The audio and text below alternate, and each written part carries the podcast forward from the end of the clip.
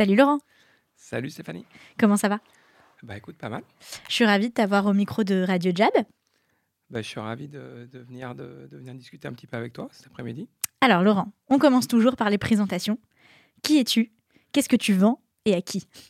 Ok. Écoute, euh, donc. euh, Et parle moi, bien je- près du micro. Ouais, ça marche. Euh, donc, je suis le CEO fondateur de Tortoise, qui est une, une entreprise qui a 4 ans maintenant et qui aide euh, les industriels à éviter les avaries mécaniques. Une avarie mécanique, c'est quoi? C'est un accident qui peut intervenir sur une pièce.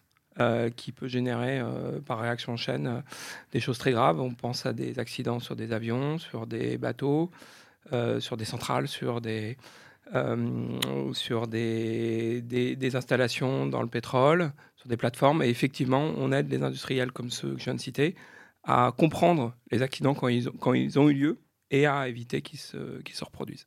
Très technique. C'est un truc, effectivement, c'est Tortoise est une boîte de geeks. on est une euh, dizaine de, de personnes et on est plus ou moins tous euh, euh, docteurs. Il y a un non-docteur euh, voilà, qui, qui, qui se fait le business avec moi. Euh, mais effectivement, c'est c'est assez technique comme sujet. Trop bien. C'est Nico le nom docteur C'est ça. Ah Nico, je lui fais un petit applaudissement. Qui est aussi un de nos jabbers qu'on voit tous les mardis et qui est bah, un de mes auditeurs les plus assidus de Radio Jab. Donc euh, salut Nico. Euh, du coup voilà, vous êtes tous docteurs. Un des thèmes qu'on va un peu aborder aujourd'hui, ça veut dire c'est la recherche, l'intersection entre la recherche et l'entrepreneuriat. Donc moi ça m'intéresse de connaître un peu ton parcours perso. Euh, comment tu as fait cette transition? D'où c'est venu? Est-ce que tu te destinais plutôt à une carrière de chercheur? Et comment l'entrepreneuriat t'est tombé dessus? Ou pas du tout raconte-moi un peu ce chemin. Euh, effectivement, euh, j'étais euh, intéressé par, par venir à, ton, à ton émission pour échanger sur ces sujets qui m'intéressent beaucoup, qui sont les liens entre la recherche académique et l'entrepreneuriat, qui sont classiquement de domaines pas forcément... euh, où les intersections sont pas forcément si fréquentes que ça et où il y a pas mal d'a priori des deux côtés. Et donc c'est l'opportunité de euh, d'en débattre avec toi, euh, bâton rompu, et peut-être euh, revisiter certaines idées reçues. Voilà, alors donc mon parcours, moi, moi j'ai un parcours de, de chercheur, je suis un- vraiment un chercheur dans l'âme depuis, depuis tout jeune. Ça veut dire quoi être un chercheur dans l'âme? Ah bah, c'est, je pense, c'est être extrêmement curieux, euh, s'intéresser euh, au monde qui nous entoure. Moi, je m'intéresse à la physique de la rupture, donc c'est des, phénomènes qu'on rencontre tous les jours, et avoir cette curiosité de se dire, tiens, au-delà de, au-delà des premières observations, pourquoi les objets se cassent, qui est une, idée un peu, saugrenue, mais euh, voilà, c'est être très curieux et, et pugnace et à vouloir déchiffrer, la nature et comprendre la nature. Donc ça, effectivement, c'est quelque chose qui, qui peut se ressentir assez jeune. On est, on est très intéressé par ces sujets et, euh, et on, de fil en aiguille, on, suit en France un parcours qui est assez euh, standard entre euh, grandes écoles, prépa grandes écoles et thèse et on, et on peut être amené effectivement à s'embarquer dans la, dans la recherche académique. C'est ce que, ce que j'ai fait. Et alors, suite à, mes recherches, je suis tombé sur quelque chose de très intéressant qui était une façon euh, de comprendre pourquoi les objets cassés, après qu'ils aient cassé, en gros, ça ressemble à une méthode ADN euh, pour résoudre les affaires criminelles. C'est pour, les- c'est pour les matériaux. Ouais. Et à partir de ce moment-là, effectivement, moi j'avais déjà déposé quelques brevets. Euh, j'avais un co-inventeur qui, lui, a été un petit peu plus branché entrepreneuriat. Et il m'a suggéré de. Euh, il il m'a dit tiens, pourquoi on n'irait pas valoriser ce, ce brevet? Et l'idée m'a plu dans le sens où, effectivement, euh, je suis intéressé par tous les tenants et aboutissants de la recherche et notamment, évidemment, euh, ses applications. Et donc, on s'est lancé là-dedans. On a appelé un pote, un troisième copain qui nous a rejoint, qui lui était euh, aussi formation ingénieur, mais plus. et puis avec une, un background un peu plus solide côté entrepreneuriat Hmm. et on s'est lancé. Et à ce moment-là, j'ai ouvert une boîte de Pandore que j'ai jamais refermée. C'est un peu ça qui s'est passé concrètement. Donc j'ai pas vraiment euh, euh, intellectualisé cette euh, transition. À un moment effectivement qui était un moment difficile, je pense tous chercheurs, c'est de se dire écoute, euh, là il va falloir que tu t'investisses dans l'entrepreneuriat de façon très sérieuse si tu veux que ça marche. Ouais. Et donc mettre entre parenthèses euh, ta recherche. Et ça c'est effectivement un moment qui est délicat, mais on se jette et après une fois que c'est fait, on est dans le grand bain, on, on- on arrive à nager et ça va. T'es heureux de, de, ce choix, de cette ouais, aventure Ouais, c'est vraiment, c'est vraiment chouette. Ça reste assez récent, hein, ça fait quelques années. on va dire que vraiment full time, c'est un an. mais effectivement, c'est des paysans et ça, et, et, ça fait découvrir un autre monde que, que, que j'apprécie aussi. Et, ça m'ouvre les yeux sur pas mal de choses. Ça, c'est sûr que sortir du labo, aller vers l'entrepreneuriat, c'est un, un, sacré, un sacré changement qui vaut la peine, clairement. Il y a trop de trucs dans ce que tu viens de dire. Le premier truc que je voulais relever, c'est tu as dit que voilà, une des caractéristiques du chercheur, c'est être curieux et pugnace. C'est aussi l'une des caractéristiques de l'entrepreneur, tu trouves pas? Alors, effectivement, je me suis rendu compte que, euh, que le chercheur, euh, pour peu qu'il soit pour peu qu'il ait aussi un petit peu de, et justement c'est un sujet super intéressant avec Jab, qu'il ait des qualités un petit peu de, de relations humaines, ce qui n'est pas, euh, sans, tirer des stéréotypes trop, trop grands, trop, trop, ce qui n'est pas forcément toujours le cas euh, de, de, chercheurs, mais en tout cas, euh, on peut dire que, en tout cas, si pour peu qu'il ait ces qualités-là, effectivement, il va, il va être, il est, bien posé, il est bien placé de par ses qualités de chercheur pour être aussi un bon entrepreneur. Effectivement, il y a une rigueur de travail, il y a une persévérance, il y a la faculté aussi à prendre des décisions dans l'inconnu qui ressemble beaucoup à la recherche. Et, et, la prise de risque. Il y a, y a beaucoup, y a beaucoup de ponts. Et effectivement, euh, je pense que euh, on voit de plus en plus de chercheurs passer le pas, mais pas encore trop. Alors qu'en fait, ils ont, ils ont, ils ont franchement les, ouais, les qualités. Et après, qualité humaine, je ne veux pas rentrer dans le stéréotype. Quand on est chercheur, on a une équipe, on fait monter en puissance des, euh, des docteurs en général, et donc on est aussi en capacité effectivement à, à manager une équipe et à, et à gérer le, volet humain, même si euh, dans l'entrepreneuriat, ça prend encore une autre dimension. Oui, c'est ce que j'ai vraiment adoré euh, dans la préparation de cet épisode, parce que bah, big up à mes amis chercheurs, mais du coup j'ai parlé avec euh, notamment une très bonne amie, et voilà, elle, elle voyait vachement des choses diamétralement opposées et qui ont suscité un peu ma curiosité et j'aimerais ton avis là-dessus. Euh, mais typiquement, euh, la logique de la recherche académique qui est très open source, euh, dans le partage, etc. Alors que la R&D que tu fais en entreprise, ben, tu veux breveter des trucs, c'est plus ton avantage compétitif, ta recherche. Donc, je voulais un peu, je vois que tu souris, mais voilà, avoir cette, ton avis là-dessus sur une mentalité assez différente ou finalement similaire mais appliquée à un monde différent. C'est c'est clairement une source de tension. Hmm. En fait, euh, c'est une tension entre effectivement ta volonté en tant que chercheur de comprendre les choses pour pouvoir les partager et, euh, cette, alors que dans, dans, effectivement un programme R&D euh, dans une entreprise, il y a une culture de, éventuellement du secret. Mhm. Ça, c'est une vraie tension et c'est une frustration et j'essaie de la dépasser, j'essaie de trouver des moyens de la dépasser. Euh, et, c'était une telle sorte de tension que ça a été aussi une sorte de tension entre moi et mon associé, mhm. qui a euh, donné lieu à une séparation d'ailleurs entre moi et mon associé. Mhm. Donc effectivement, c'est un, c'est un débat qui n'est pas facile, mais ça peut être aussi euh, une force. Et moi, on parlera ensuite de, de, vente. J'ai beaucoup vendu en, et je vends toujours en disant écoutez, voilà, j'ai un passé de chercheur, j'ai trouvé quelque chose et aujourd'hui ma mission, c'est de la transférer. Et, et, et, je peux pas euh, me revendiquer chercheur si je passe pas un certain nombre d'années à le faire, alors que j'ai passé 20 ans à trouver ça. Si j'en passe pas au moins la moitié à, le transférer, euh, je, je, remplis pas ma mission. Et donc, du coup, euh, ce partage aussi, tu, tu, peux toujours le cultiver. effectivement, il faut pas, faut pas être trop naïf. Il faut, il faut garder son jardin secret. On peut aussi partager, communiquer sur faire des publications sur des technologies de pointe, ça apporte aussi à l'entreprise. Et donc, il faut, il faut trouver le, juste milieu. Il y a des gens qui l'ont fait avec brio.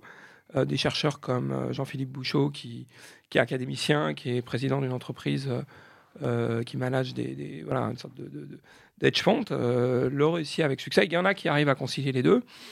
Et, et ça, c'est un des paris que je me suis. que j'ai envie, de le, que j'ai envie de relever. combiner les deux, clairement. Alors du coup, bah, tu me tends la perche pour euh, parler un peu de jab et de vente. Mais voilà, j'aimerais qu'on on aille un peu sur ce défi que tu t'es donné d'utiliser la vente en fait pour euh, bah, transmettre au plus grand nombre, c'est ça? Alors, e-, effectivement, la vente, comment elle intervient là-dedans?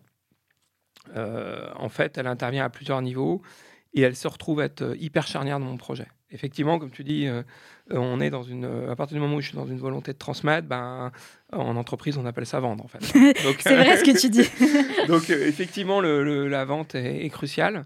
Alors, il s'est avéré qu'aussi, j'ai eu une stratégie euh, où, justement, je, je, je, je pense qu'en voulant cultiver une volonté d'aller, de continuer des recherches de pointe. en tout cas, en tout cas j'ai eu la volonté d'aller très vite vers le marché. Et donc, dans, mon, dans mon projet entrepreneurial, et donc de développer rapidement la, vente.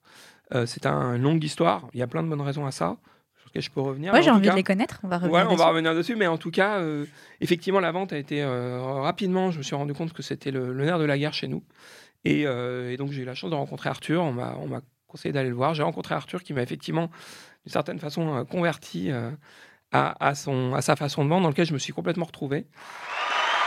Un petit big up pour Arthur. Je crois pas que j'ai fait de big up encore dans Radio Jab. voilà, et donc du coup, effectivement, j'en ai fait un peu comme Arthur euh, et, ses collègues et toi.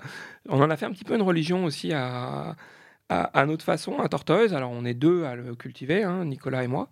Mais effectivement, on a euh, placé ça au centre de notre projet entrepreneurial. Euh, en voilà, une des raisons en particulier pour laquelle on aime beaucoup commencer par la vente, ben, ça met sous pression euh, notre R&D, ça met sous pression notre développement produit, et ça le fait fitter au marché de façon euh, euh, très proche, et ça colle aussi avec notre culture qui est celle de faire beaucoup de prestations de services, tout en développant notre produit. Donc la, vente avec la, prestation de services et le développement produit, tout ça fait un, savant mélange et un, jeu d'équilibriste qui fait que qu'on progresse à la fois en produit, à la fois en vente, à la fois, euh, et même humainement et tout ça. Et on, a trouvé un, rythme là où, la vente donne le là, on va dire. Oui, ce que j'aime bien ce que tu dis et qui, euh, bah, qui est très jab, mais souvent on nous pose la question quand est-ce que je dois commencer à vendre? Ou alors on nous dit mais je suis pas prêt pour vendre, mon produit n'est pas parfait, tu vois? Et en fait, dans ce que tu dis, à ce cercle un peu vertueux de ça te met euh, une certaine deadline, une certaine pression mais saine euh, de en fait d'aller améliorer ton produit et de continuer à vendre pour continuer de l'améliorer. Et en fait ça s'entretient et c'est hyper bon effectivement, il y a une barrière psychologique à casser euh, côté recherche. Alors par contre, ça, ça peut être un poids euh, du chercheur. C'est qu'effectivement, le chercheur a ce côté perfectionniste. Euh, il, a, il sait aussi publier sur des sujets sur lesquels il n'a pas tout compris, sinon il publierait à la fin de sa carrière. il publierait rien, mais il, a quand même cette volonté d'aller au bout des choses dans la compréhension, alors qu'effectivement, dans la vente, il faut, et dans le développement produit, il faut à un moment se lancer. et, vendre un produit imparfait, Effectivement, euh, ça c'est pas évident, euh, et même ne serait-ce que vendre, hein, c'est pas évident. Euh, proposer un prix à, quelqu'un par rapport à ce qu'on produit, c'est un, c'est un défi psychologique d'une certaine façon pour un chercheur. Il n'est pas du tout confronté à ça, et il doit le dépasser. Et il peut être aidé de différentes façons à le faire. Qu'est-ce qui a été le plus grand défi justement pour toi dans cette aventure entrepreneuriale depuis que tu t'es lancé? Ah, le défi a été ben, comme, comme toute personne qui arrive dans un autre domaine, en fait, moi j'ai quelque part fait mon trou dans la, dans la recherche, euh, donc on repart à zéro sur un autre domaine.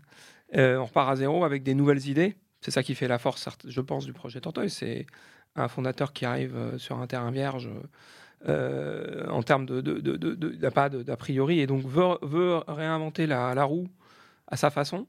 Et, et ça, quand on fait ça, on se fait challenger.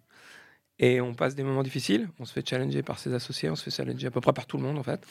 Euh, et, et, là, il faut s'accrocher, il faut mettre sa ceinture et, euh, et aller, au, voilà, aller presque au combat, montrer que, euh, pas lâcher et montrer qu'on est dans le juste. Et ça, c'est là, il faut, s'accrocher, faut, faut, contre vent contraire, il, il, faut, il, faut, il faut pas changer le cap. Et, ça, c'était bon, voilà, c'est une épreuve qui n'était pas, qui était pas évidente. Avec qui tu l'as eu en particulier? Quand, À quel moment tu as rencontré vraiment ces ces tensions-là ou ces, euh, ces combats-là Bon, ces, ces tensions-là, je les ai rencontrées avec euh, mon, associé, je les ai rencontrées aussi dans, des, dans, des, dans, un, dans mon incubateur. Hmm. Euh, c'est pas une. disons que la vision de passer par la vente n'est pas une vision classique dans l'entrepreneuriat technologique. Hmm. la vision classique de l'entrepreneuriat technologique, c'est le développement produit à tout va à travers des investissements via des, des, des, des, VC pour euh, noyer le marché euh, hmm. à, l'échelle mondiale d'un produit. Il y a une sorte de, d'utopie comme ça, euh, un peu comme les boîtes de pharma, qu'on va développer un médicament en 10 ans et qu'ensuite on inondera le marché avec ça. Non, moi je ne voyais pas comme ça. Je pensais qu'on pouvait dérisquer le problème et en plus prendre plus de plaisir sur la route en faisant grandir notre produit tout en le vendant et en le confrontant au marché je ne pense pas avoir complètement inventé la roue euh, sur ça. Je pense qu'il y a d'autres boîtes, mais euh, Arthur lui voyait les choses comme ça. Je pense qu'à Jam, on voit les choses comme ça. Et donc, effectivement, ça a matché. C'est important cette notion de plaisir. Je crois que tu es la première personne, non, mais euh, le premier entrepreneur que j'interviewe qui parle de plaisir. Et c'est vrai que c'est un kiff d'apprendre de nouveaux trucs avec ce process, de construire ta boîte. en vendant. Hein, Alors, effectivement, qu'est-ce qui se passe quand tu fais ça et que tu passes par la vente? Bah, Tu es face à des clients qui ont des problèmes tu as ton produit qui ne résout pas complètement ces problèmes et donc tu es toujours dans le défi euh, perpétuel euh, d'aller se dépasser. Et du coup, on a une culture d'entreprise à Tortoise qui est effectivement euh, réaliser des exploits, se dépasser et à toutes les échelles, les, mes Tortoise Boys et Girls, comme je les appelle, eux, ils aiment les défis aussi. Et effectivement, souvent, quand on se lance dans un projet avec un client, bah, on n'a pas, on n'a pas le produit qui va bien, on n'a pas la solution. Mais ça, c'est le sel de, notre boulot quand on résout une enquête euh, de rupture matériaux, quand on résout une affaire criminelle, euh, si on, prend, si on file la même métaphore, ben, on ne connaît pas le coupable avant de le faire, sinon il euh, n'y a, a, pas de, a pas de douleur. Donc ça, ça fait partie du, du, sel du, du, du, marché sur lequel on s'adresse, de toute mhm. façon. Mais effectivement, ça nous tient en haleine de façon mhm. continue d'avoir ce développement produit qui se fait en parallèle avec la, la commercialisation. Euh, et ça, c'est, ça peut maintenir effectivement des équipes motivées. Et je pense qu'on a des, équipes qui sont effectivement euh, assez, euh, pour pas dire sacrément motivées. Hmm. J'aime bien aussi la... j'aime bien tes métaphores. Hein. j'aime bien ta métaphore de l'enquête. Ça rend ça hyper stimulant de voir la vente comme une enquête. Nous, on parle souvent du docteur qui va aller chercher les symptômes et tout, mais tu peux aussi filer la métaphore du crime. Elle, elle marche pas mal. J'avais une question sur des, un aspect un peu plus personnel euh, de ta vie. Je voulais savoir si euh, d'entreprendre et de vendre, ça avait changé ton rapport à l'argent. Parce que dans la recherche, il n'y a pas de quête de profitabilité. Ou... Mmh. Et, voilà, ça, ça m'intéressait de savoir, euh, à toi, à titre perso, qu'est-ce qui avait changé là-dessus? Ah, effectivement, il y a quelque chose. J'aime bien à Jab. Effectivement, on te dit que si tu n'arrives pas à monter tes, prix de devis, regarde comment toi t'achètes. Et effectivement, je suis pas, je suis pas un bon acheteur. Je n'étais pas un bon acheteur avant. Euh, donc je, suis quelqu'un qui, je suis pas bohème, mais je, je, suis pas, euh, j'ai pas besoin de, de, grand chose matériellement. Franchement, tous mes biens matériels, ça doit être ma Corsa, qui, ma, pardon, ma Clio, qui a une dizaine d'années. Je sais pas, donc j'ai pas ce besoin, mais du coup, ce que je ressens, ouais, que le changement, dont, ce que je, là où je veux en venir, c'est que effectivement, je, euh, je, je, je, regarde plus vraiment le prix des choses quand j'achète. Mmh. J'achète rien de vraiment euh, cher, mais, mais effectivement, je, pense que j'achète différemment et, et je regarde plus les choses. Euh, euh, le, prix n'est plus. J'ai plus cette même rapport au prix des choses. Je sais pas comment. Comment, comment formaliser ça, mais en tout cas, du coup, nous, comment on fixe nos prix à Tortoise on est effectivement, comme on nous l'apprend dans les gammes à Jab, hein, dans, une relation complètement transparente avec nos clients, hein, qui t'a demandé selon vous, combien ça, combien ça, combien ça vaut? D'ailleurs, souvent, les clients savent pas, faites-nous faites une offre et tout ça. Et puis, puis ça se passe bien, le prix doit pas être un problème. Et, effectivement, je, c'est pas une révolution chez moi, mais je, sens que ça transparaît aussi dans ma façon d'acheter et ma façon de voir, euh, de voir les prix, euh, peut-être dans ma vie personnelle. Mais euh, voilà, le il y a peut-être des changements plus, plus, plus importants que, que, que, ce, que celui-là en particulier. Ça fait combien de temps que tu jabs? Alors, on a commencé en octobre 2020. Euh, Donc, euh, écoute, ça fait euh, pas loin de six mois. Mais c'est encore un petit peu, je dis un petit peu récent parce que j'ai eu quelques clients qu'on accompagne depuis vraiment plusieurs années. Et c'est intéressant, je te donne rendez-vous dans trois ans, euh, quand tu reviendras au micro de Radio Jab, de voir euh, justement, comme tu disais, les changements sur la, vie un peu plus perso qui sont plus perceptibles au fil du temps. Ouais, ouais. Euh, non, les, les, changements ont été surtout dans, dans, mon, dans, ma, dans mes ventes. Ouais. Même si au début, j'ai fait un cap à 80 degrés en me disant ah, je vais passer au call-call.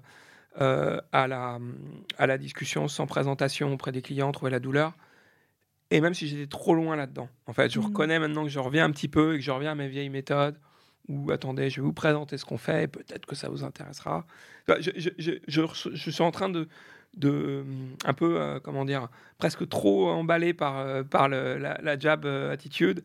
Je suis presque allé trop loin et je me suis presque aussi un petit peu perdu, moi, ce que, ce, que ce que je faisais au début. Et donc, je suis en train de rééquilibrer les choses. Mais je suis en train de mixer ce que je faisais avant et ce que, et la façon dont Jab le propose. Nicolas, lui, je crois, il a bien embrassé le, Jab. Jab Spirit. jab Spirit complètement. Nicolas est très Jab. voilà. Donc il faut chacun trouver sa façon de jabber à, à, à, sa, à sa, manière, qu'elle mm. se sent à l'aise aussi. Ouais, c'est très important ce que tu dis, l'appropriation de, euh, des concepts et de faire euh, sa propre vente euh, à soi. Parce que je pense que nous, on a une culture très forte qu'on essaye de faire passer à nos clients, une méthode carrée, enfin voilà. Et puis après, on sent parfois que on, les gens veulent bien faire, donc ils répètent euh, tout ce qu'on dit et tout, mais il y a ce truc de fais-le aussi à ta sauce parce que c'est ta boîte. tu vois, genre, mène le truc, euh, prends le meilleur de chez nous et adapte-le pour toi. quoi. Mm. C'est ça le, plus beau truc, je trouve, quand on arrive à. J'avais au micro. Euh, Nancy, qui est euh, une des premières invitées du podcast de Studio Twins, que tu as peut-être croisé un mardi. Et c'était un, des messages clés que j'ai retenu de cette interview. Au début, elle était vraiment euh, tétanisée. Elle part euh, d'assez loin, hein, tu vois. L'idée de, vendre et tout, de décrocher son téléphone, d'appeler des gens. Et puis, elle a eu beaucoup de d'objections sur le fait que voilà elle, trouvait qu'elle n'était pas prise au sérieux elle-même elle, elle était dans ses croyances et tout bref elle partait d'assez loin. Et en fait, euh, elle a eu le déclic le jour où elle a compris, en fait, mais bien sûr, je peux le faire et prendre tous ces trucs et le faire à ma sauce.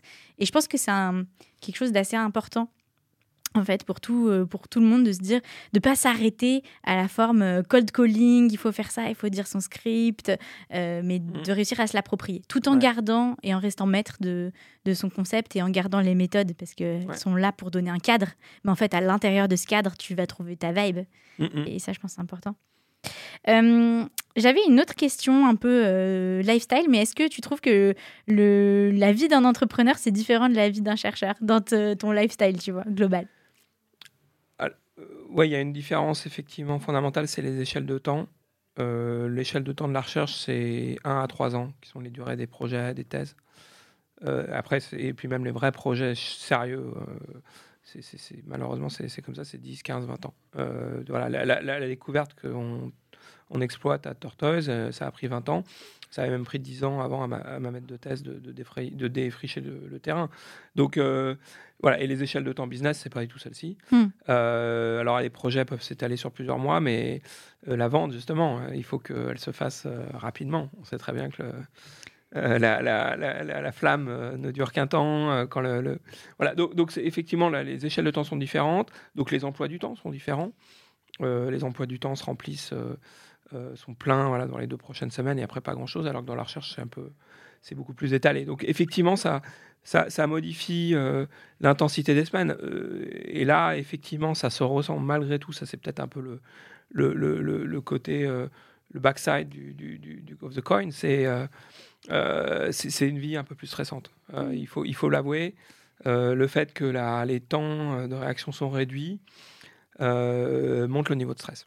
Et ça, ça il faut il faut bah, il faut vivre avec. il faut réussir à alors Tortoise est au début de sa vie, donc joue sa joue sa survie de, de moins en moins, mais joue quand même toute sa survie régulièrement. Donc le niveau de stress est forcément élevé au début d'un projet, comme l'est au début le début d'un projet de, de, groupe de recherche.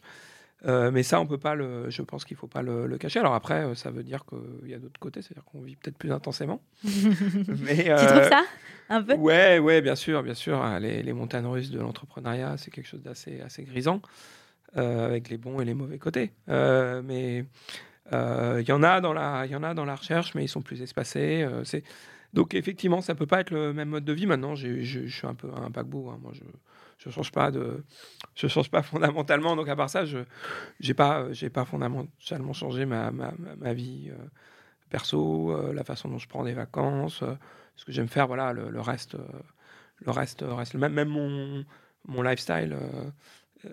voilà, non, n'a pas, pas changé, pas changé dans le fond. J'ai une autre question qui n'a rien à voir, mais quand même, j'ai oublié de la poser. Pourquoi Tortoise? Alors, l'idée vient euh, crédit à mon, à, mon co-inventeur associé, euh, Stéphane. Euh, l'idée est, sympa, c'est-à-dire que nous, on, on, récupère, en fait, je ne suis pas rentré dans le technique, je vais rentrer quelques secondes, c'est-à-dire on récupère les, débris des objets cassés, et c'est ces débris qu'on analyse avec un, un scan et un, logiciel qui nous permettent de remonter le temps et déterminer les raisons de la rupture. Et ça, c'est une technique euh, qui est utilisée, euh, pas de la même façon, mais euh, exactement, mais un petit peu dans le même esprit, par les premières dynasties chinoises qui utilisaient des carapaces de tortues alors des tortues mortes, hein, on est bien d'accord, hein, qui mettaient sur le feu pour générer des craquelures et déchiffrer, comme on peut déchiffrer dans le mar de café, l'avenir à travers les formes de ces craquelures. Oh, c'est stylé cette mythologie. Lire, lire l'oracle. Et en fait, euh, ça se trouve pas mal sur Internet. On peut le, effectivement le googler euh, et, et trouver toutes ces formes de, de, de carapaces. Et donc, lire l'oracle euh, dans, les, dans les carapaces et, la, et les fissures dans les carapaces de tortue. Tortoise lui remonte le passé. Et de façon un petit peu plus sérieuse. Voilà. Mais c'est un, peu la même Un chose. petit sinon. peu plus scientifique. Un petit Euh, peu plus scientifique. Trop bien. Comment tu décrirais Jab à quelqu'un qui ne connaît pas du tout? Alors, euh, je dirais que c'est un groupe de comment dire, euh, groupe de travail. Enfin, euh, c'est effectivement moi ce qui me, plaît le plus et ce qui me semble le plus important, c'est effectivement le- les, journées du mardi où on crée une émulation entre les entre les vendeurs qui appartiennent à différentes entreprises. Et donc, je décrirais un effet de groupe, en fait. Je dirais, je dirais que la force de Jab, c'est créer- c'est générer un effet de groupe où, euh, où la motivation de 1 plus 1 plus 1 donne pas 3, mais donne euh, 10. C'est des choses comme ça, tu vois, c'est des effets de groupe. Et, et- et ça, et, effectivement, c'est, c'est- ça marche, c'est, c'est- c'est- c'est puissant. Euh, donc ouais, je décrirais ça comme ça. Et donc dans un, dans un contexte effectivement qui consiste à vendre, dans lequel euh, euh, ben, on est au supplice parce que vendre c'est toujours difficile. Donc, Supplice. donc T'exagères pas du tout. un petit peu, mais bon, on se prend des voilà. On- donc c'est dans un contexte où effectivement le- l'effet de groupe de motivation est, est particulièrement pertinent parce qu'on on en a besoin dans des contextes où on doit voilà aller aller chercher des nouveaux clients, les convaincre. Tout ça, toute cette démarche-là demande euh, beaucoup d'énergie et donc ça a du sens de de, mettre en synergie euh, toutes ces énergies pour que pour qu'on dépasse les chacun se dépasse ouais. Hmm, J'adore. Euh, Qu'est-ce que c'est pour toi le succès? Comment tu définis la victoire? Hmm, ça, c'est une Ah, je rentre dans ma partie question euh, philosophique, théorique. Et écoute, là, effectivement, le, là aussi, c'est un sujet euh, qui, a beaucoup, qui, qui- qui a beaucoup animé euh, le projet Tortoise, notamment parce que je pense que les, les fondateurs n'avaient pas eu tout la même idée du succès. Euh, et moi, moi, en tout cas, le, le- le succès entrepreneurial, pour moi, c'est euh, c'est que euh, les, les gens qui font partie de l'entreprise, euh, ils, ils sentent, euh, ils soient heureux et, et puissent se dépasser. Hmm. À partir de là, je pense qu'on a, on a gagné. Si moi, personnellement, on pouvait rajouter effectivement un- la création d'une nouvelle technique de l'ingénieur, la création euh, d'une nouvelle euh, méthode et, et finalement une valorisation des travaux de recherche, ça, ça serait, ça serait top. Et après, sur des succès un petit peu plus subtils ou un petit peu plus profonds, effectivement, euh, je pense que Tortoise, en tout cas à titre personnel, Tortoise peut être un message, euh, Tortoise peut être un modèle de start-up Mm. dans, le monde entre- dans, le, dans le monde de l'entrepreneuriat technologique, justement sur les idées qu'on développait, que la vente peut être euh, quelque chose de vertueux, qu'il y a différentes façons de monter des boîtes. On n'est peut-être pas les premiers à le faire comme ça, mais on peut être un message euh, supplémentaire là-dessus.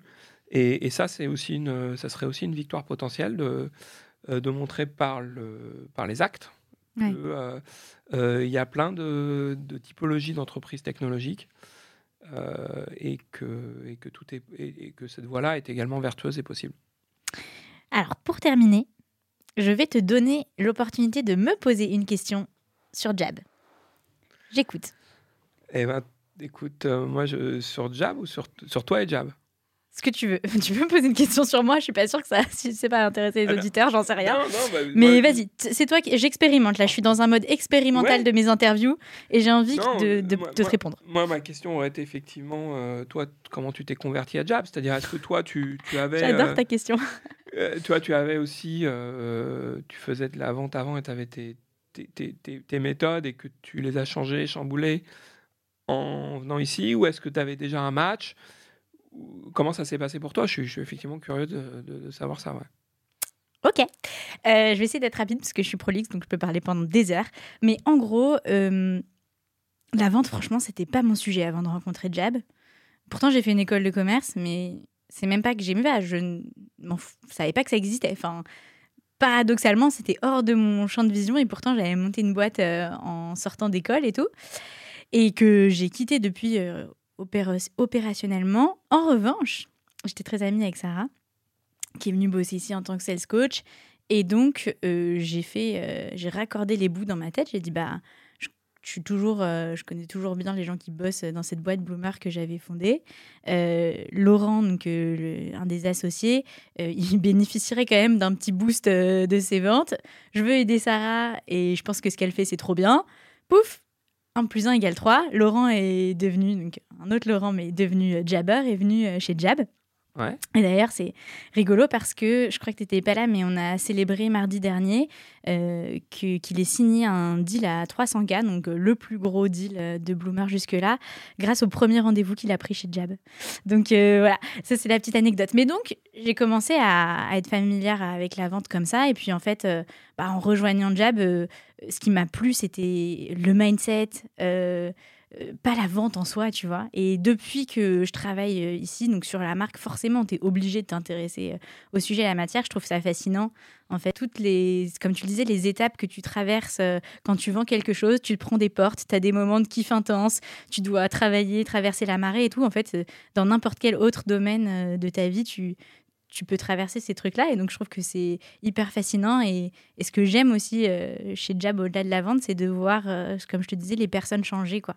Donc, on parlait de Nancy tout à l'heure.